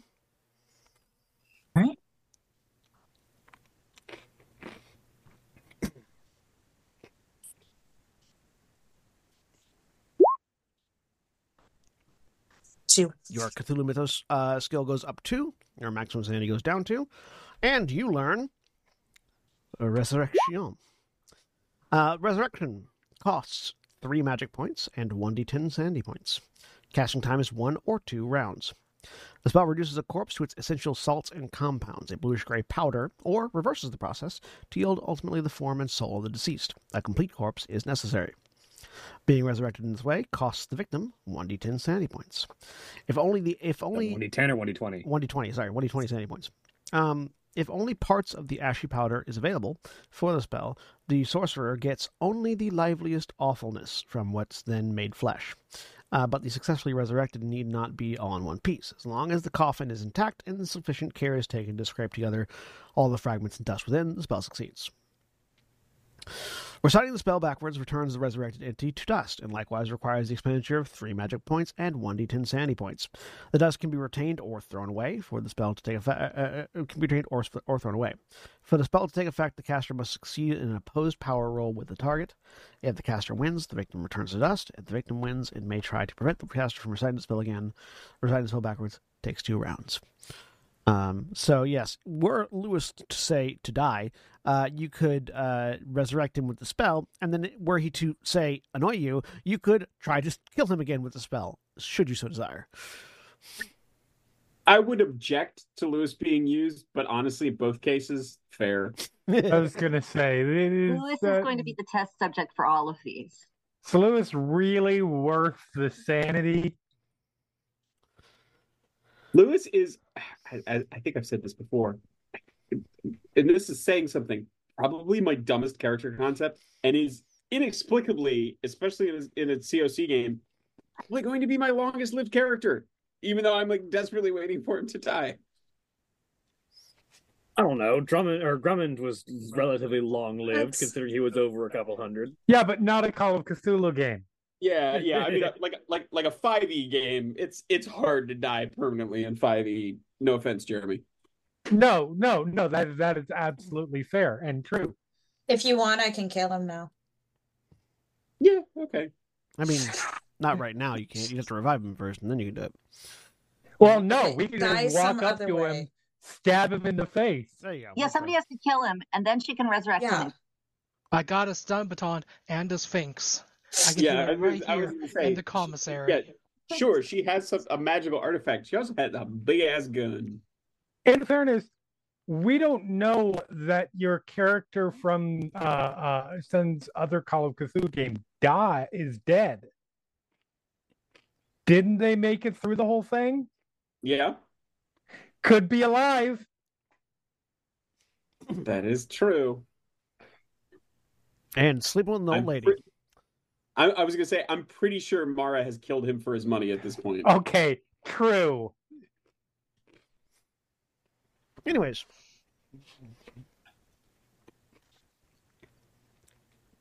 The door opens. Uh, chalk marks go up. The door opens. Vanessa comes back out with uh, unsettling new knowledge. Uh, and Ginny, you are left with Yep. one door that Vanessa previously came out of with a bloody hand. Sorry. That's quite all right. You go in. Door closes We behind you. acquire Kanife. There is a knife in a butcher's block that is sealed in duct tape and covered in blood. Some of it more fresh than others.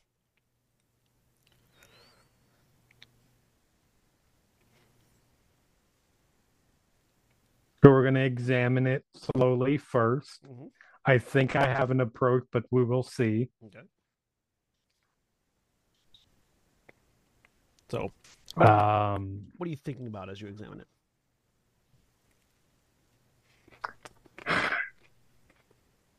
At first, I think I think with Jenny, I think at first she's deliberately keeping her mind empty while she observe well while she looks it over, see if there are any little details, anything like that. There is at first the the librarian, the the the the antiquities person who, who wants to take it all in, and then she will make um presumptions Well, give me an appraise roll while you look at it. okay not great at this that But a hard said success. With a hard success, you'd value this at probably probably sold for about twenty nine ninety nine, but you'd probably say it's actually worth about five bucks, depending on whether because of not- damage and Yeah. I mean, no, not even just because of damage, whether or not the metal is actual, like, uh, uh, uh, uh, the kind of metal that is the quality of metal that is needed to be in a food serving implement, or or if it's uh, much cheaper metal. But you can't really analyze that because it's currently stuck in a butcher's block, and the butcher's block Right. is worth right now nothing. Um, nothing because it's a butcher's block It's, it's broken, and yeah, it's uh, yeah. So is there is there anything about it other than no it's butcher knife that would indicate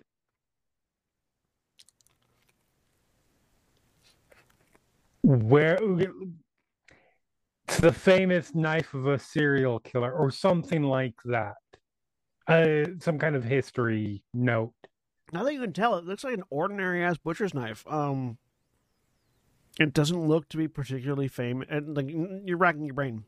No, nothing, Right. Nothing that comes out as as as indicates particular, which is kind, which from what you have seen of other um, altered items, that tends to be it. It's not that uh, the altered items don't tend to be famous items that are also magical. They're just ordinary ass everyday items that become touched by something other and become Right. magical. Also, ordinary ordinary butcher knife is coated in probably human blood.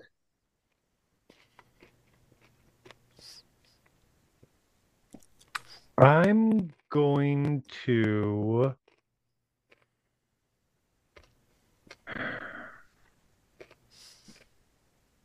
No, it's a specifically what does the note say? Like like word for word, because I want to make sure.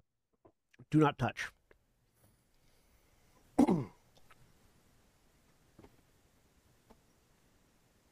Okay.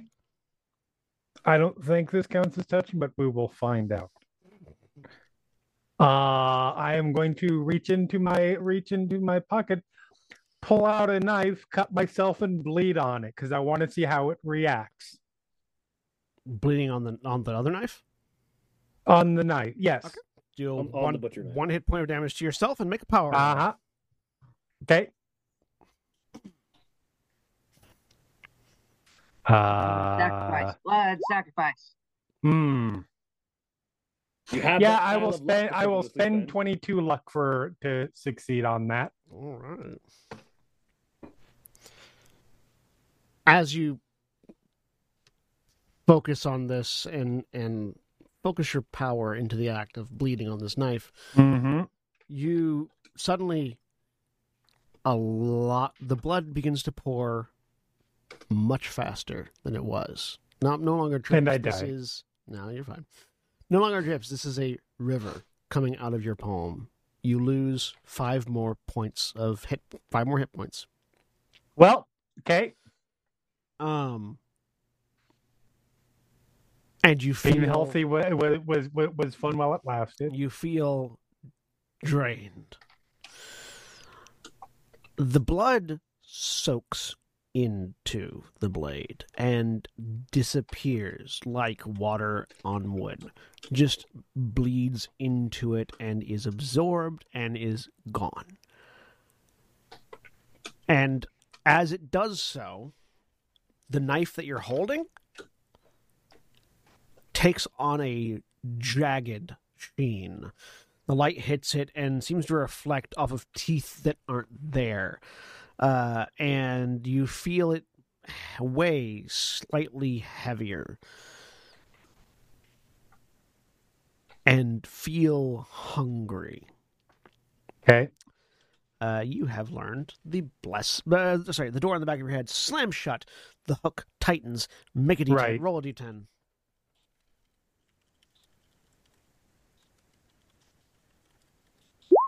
Ten. All right. Uh, you uh, increase your Cthulhu Mythos knowledge by 10 and reduce your maximum sanity by 10. Yep.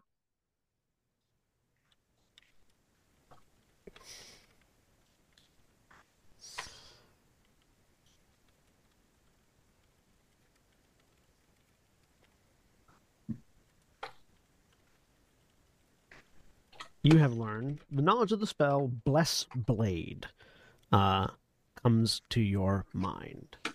Okay. Uh, I'm going to type it out and then I'll read it to you once I'm done typing it out. This one's shorter than the, than the last one. That's definitely creepier than I tend to think when I think of a blessing. But you know, maybe that's just me. Look, there are many there there are many ways to anoint something for a blessing. Maybe you're blessing your knife to have teeth and eat, drink people's blood like a vampire. Jeremy does keep saying blood sacrifice, so this is pretty fitting for that type of blessing. You're not wrong. Bless Blade costs 5 power, which is spent, uh, and 1d4 sanity points. uh, casting time is an hour. It creates a blade capable of damaging or killing entities that cannot be harmed by mundane weapons. It requires Perfect. the blood sacrifice of an animal at least size 50, uh, and the blade of a knife, the blade of the knife must be of an elemental metal such as iron or silver. The blade may be of any size, however, larger blades do greater damage. If the blade is broken, melted, or otherwise damaged, it permanently loses its ability. However, it will not be harmed in attacks against supernatural entities. The cost of power can be replaced with the payment of health. For every hit point spent by the caster, the power cost is reduced by one. And to be clear, you can the health can be restored. I assume the power cannot. Restoring power is more complex than restoring health, yes. Okay. Fair enough. Uh, and in this case, That uh, feels very y- appropriate. Your, uh, your, you are, uh, is your size at least 50? Uh yes, I believe so. You are, Uh it's size 50 exactly. you are an animal of at least size 50, and you sacrificed blood, so you fulfilled the requirement. It doesn't have to be the full on death of an animal, but just. Okay. Um, so I've got this And your knife is now blessed. And Oh, that so is did- did- did each us- permanent for now Until it's destroyed. until it's destroyed. Can I do it Time to to go kill a other blades and still maintain it on this one? Yes. Okay. It does Do not. these It does count not. as successful first casts of all of these spells? Yes. Okay, cool. Which has a mechanical thing. I didn't don't cast mine yet. Uh, basically, until you've Oh, until yeah. you've successfully cast a spell that you've learned, to try and cast it requires a hard power check rather than a normal one. Yeah, that you've you've you have all even if you haven't actually cast it, you have all you're all considered to have successfully cast these spells because the knowledge of casting them has been injected into your minds by the objects that you are attuned to. Sweet. Um, but yes, uh, and you, Jeremy, you have your knife has been blessed. It doesn't increase the damage at all. It just makes it able to damage certain things that wouldn't be damaged by it otherwise, and also wouldn't Perfect. be damaged by your gun. Perfect. Hey, Jeremy. I need to improve my fighting skill. Yes. Slash tag blessed.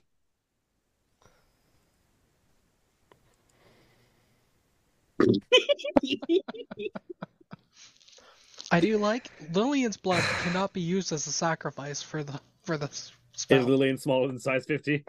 Lillian is size forty. Yep, Nice. yep. Um, You're Teddy also safe. cannot be used. Which also, yeah, which also means that I can't turn into Lillian. Oh, Oh wait, what is the what is the what is the limit on that? 50. It, They it's fifty to- for it's fifty for blessed blade, and they have to be within fifteen size of me for me to shapeshift into them. What's your size? Sixty-five. You can't turn into me either. yeah, if Traditionally, you're, if you're less than fifty, I can't turn into you. I am immune. traditionally, What's Lewis's tra- size? traditionally, uh, you Oh, it's it's 55. Okay. Danger. traditionally you would use like a sheep or a goat or something um but uh humans are animals Yes, they are. Um, traditionally, you would use a sheep or a goat. We're talking about uh blood sacrifice. Vir- Virginia right now. Fair. Virginia blood sacrifice, whatever her last name is. uh but yeah jenny you feel weak because that was a lot of blood you just lost Yes, yes. I have four hit. I have four health hit points currently. Out of ten. yep It's hit points when you have blood sacrifice. Exactly.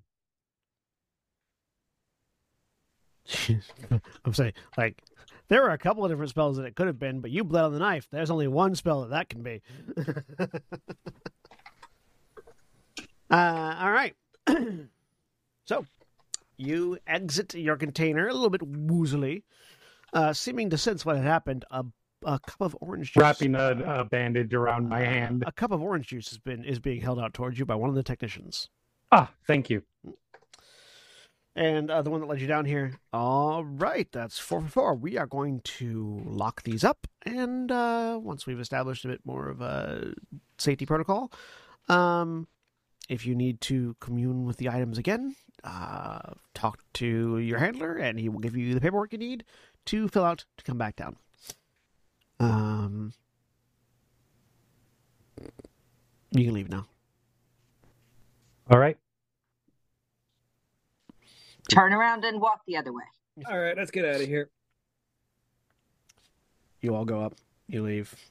Uh, as you walk out of the Panopticon, all of you give me a spot hidden check.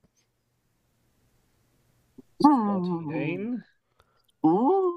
Oh, uh, if we're trying, if we're I will spend two. this better not have on anything to do with the doll. That's all I have to say. Better have something to do with the doll. I spend two luck to succeed on that. All right.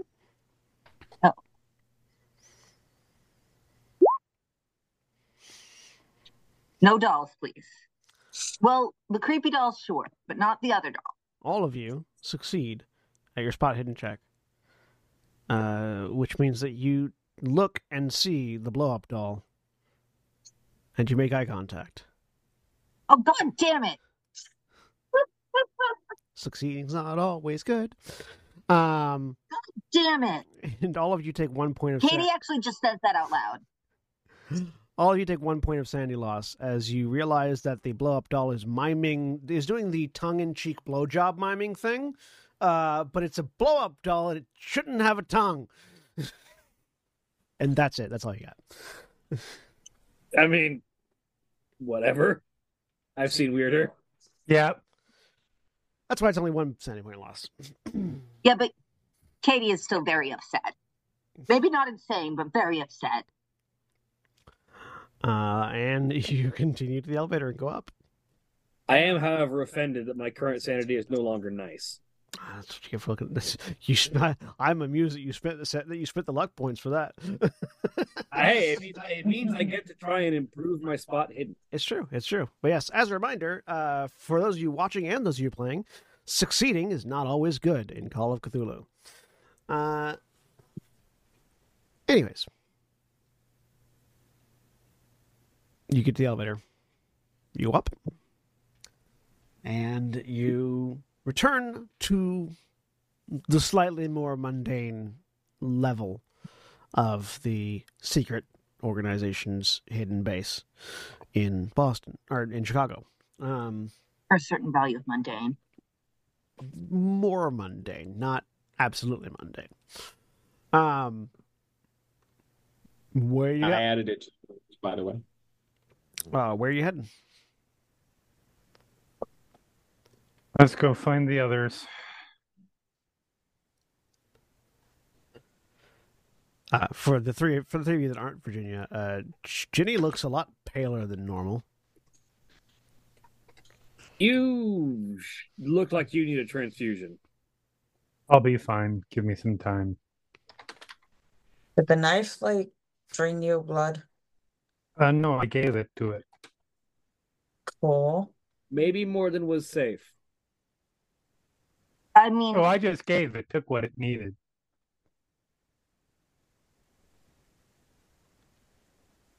You all Hmm. you all do have implicit and explicit understanding of your spells. Um, so of of your spells, not of each other's spells, obviously. So I'm going to stick close to Virginia because I have been tasked with making sure she doesn't lose it. And, you know, there's been a lot going on with her. Uh, I'm taking that job very seriously. Um, uh, all th- all four of you can give me listen checks as you are exiting the archives to look for your companions. Do I spend 20 just so 20 luck, bringing me smite me down to nine just so I can raise my listen? Do it. Don't have enough Yes. luck to succeed on that. I'll spend nine luck. I, how much is it? How much math? She's math. She's math. I spent 20. Uh, it will. Um, It would be thirty-four luck to succeed. For me? Yeah, for Captain. you. uh, nah, nah, skip it. It would be thirty-three for me. Or sorry, uh, it would be it would be twenty. Mine 30, 30, uh, 20, 30, 27. 27. Yes, 27. 30, 30 Freaking minus three. math. Anyways, uh, Gin- Uh, Ginny and is there? Is there a penalty for failing to push? Sandy loss. Sure, why not? Do it! Who needs sanity anyway? I succeed. All right. Those of you that succeed, Uh, you hear a very distressed uh, gaggle of people uh, discussing, uh, uh, talking rapidly about how they have, they wish they could get the sound of Lewis saying, "I." Uh, sorry, Lewis. What was the exact phrase that you used? Oh, I have it written down. I was not expecting so many of them to be tongue based. Yeah, uh, a group of a, a group of women, like like office workers, uh, de- talking about how they wish they could, they desperately wish they could get the sound of Lewis talking about tongue based activities out of their brain as they leave the commissary. Well, there we are. Turn, walk. Maybe you want to avoid. Maybe you want to avoid any field work. Eh, or rather, turn, walk, waver a little, continue walking. Feel like you guys don't know what you're missing. Continue on. Also, that. As Victor, Victor, and Vanessa offer opposite advice to the women as they pass You can give me you can give me a psychology check if you want, Vanessa, or anybody anybody honestly that heard it. Sure. Extreme success. Hey, failure. I am I am uncomfortable with the amount of natural successes that I've rolled Yeah. this week. would you like to spend nine luck for that success, Vanessa? Mm, no, I'm I'm gonna keep my luck where it is right now. It'll it'll let you uh improve try to improve your psychology. I I already get to improve it Okay. because I already Gotcha. succeeded. Uh, Jenny, you get the sense that they're not they're not disgusted by Lewis. It's more that it's kind of like it's kind of like the uh, uh the reaction seems to be more like the uh the friend of yours that you have never once envisioned being sexual in any way. So okay, fair. suddenly talking about how much they've been going down on people and it's just like it's a it's a conflict of it's a conflict of images and they're very uncomfortable by it yeah It's, it's it's a very powerful ludonarrative dissonance. yeah um Yeah, Katie would have some of her own if she had heard it.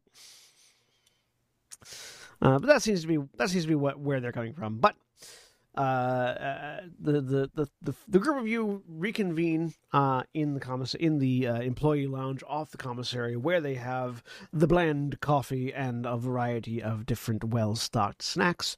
Uh, and it is at Including that point, chocolate. including some chocolate, it is at that point that we are going to end for the week. Say goodbye, everybody. Goodbye. Bye. Goodbye. Goodbye.